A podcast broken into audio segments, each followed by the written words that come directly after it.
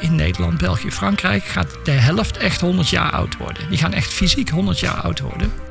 In de podcast Jong Bloed onderzoeken Wies Verbeek en ik wat er nodig is voor een gezond en gelukkig lang leven. Dus daar gaan echt grote veranderingen komen, waardoor, waardoor er ook echt uitzicht komt op een heel lang leven. Een persoonlijke ontdekkingsreis van twee nieuwsgierige leken op zoek naar de zin en onzin van allerlei onderzoeken, raadjes en adviezen. Het is in ieder geval aannemelijk dat seks levensverlengend kan werken, want er zijn zeker aanwijzingen voor. De wetenschap, het nieuws, de luisteraarsvraag en de leefstijl van een BN'er. Ik train één keer per week, elke woensdag met, eh, met een personal coach.